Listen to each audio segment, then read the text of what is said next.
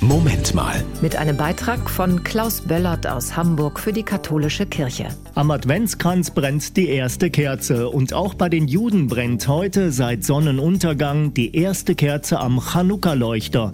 Denn heute beginnt das Fest Chanukka. Walter Blender, Vorsitzender des Landesverbandes der jüdischen Gemeinden in Schleswig-Holstein. Also Chanukka ist eigentlich eine Art Weihefest, manche sagen auch Lichterfest, aber es ist eine Wiedereinweihung. Das Fest dauert acht Tage und Nächte und erinnert an das Wunder der Tempelweihe vor mehr als 2000 Jahren.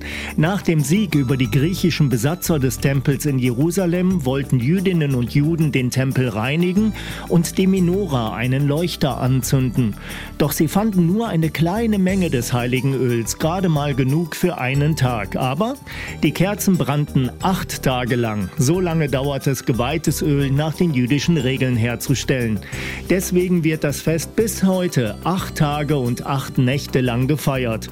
Und im Mittelpunkt steht der achtarmige Chanukka-Leuchter mit Zusatz. Eine Kerze ist immer etwas höher oder etwas abgesondert. Das ist der Schamasch, der Diener. Und mit diesem Diener wird jeden Tag eine Kerze mehr angezündet, bis alle acht Kerzen brennen. Und daran soll dann das Fest erinnern, dass plötzlich alles auch hell wurde, damit wir wieder erleuchtet sind und sagen, toll, jetzt ist alles wieder in Anführungsstrichen beim Alten. Jeden Abend nach Sonnenuntergang wird eine weitere Kerze angezündet.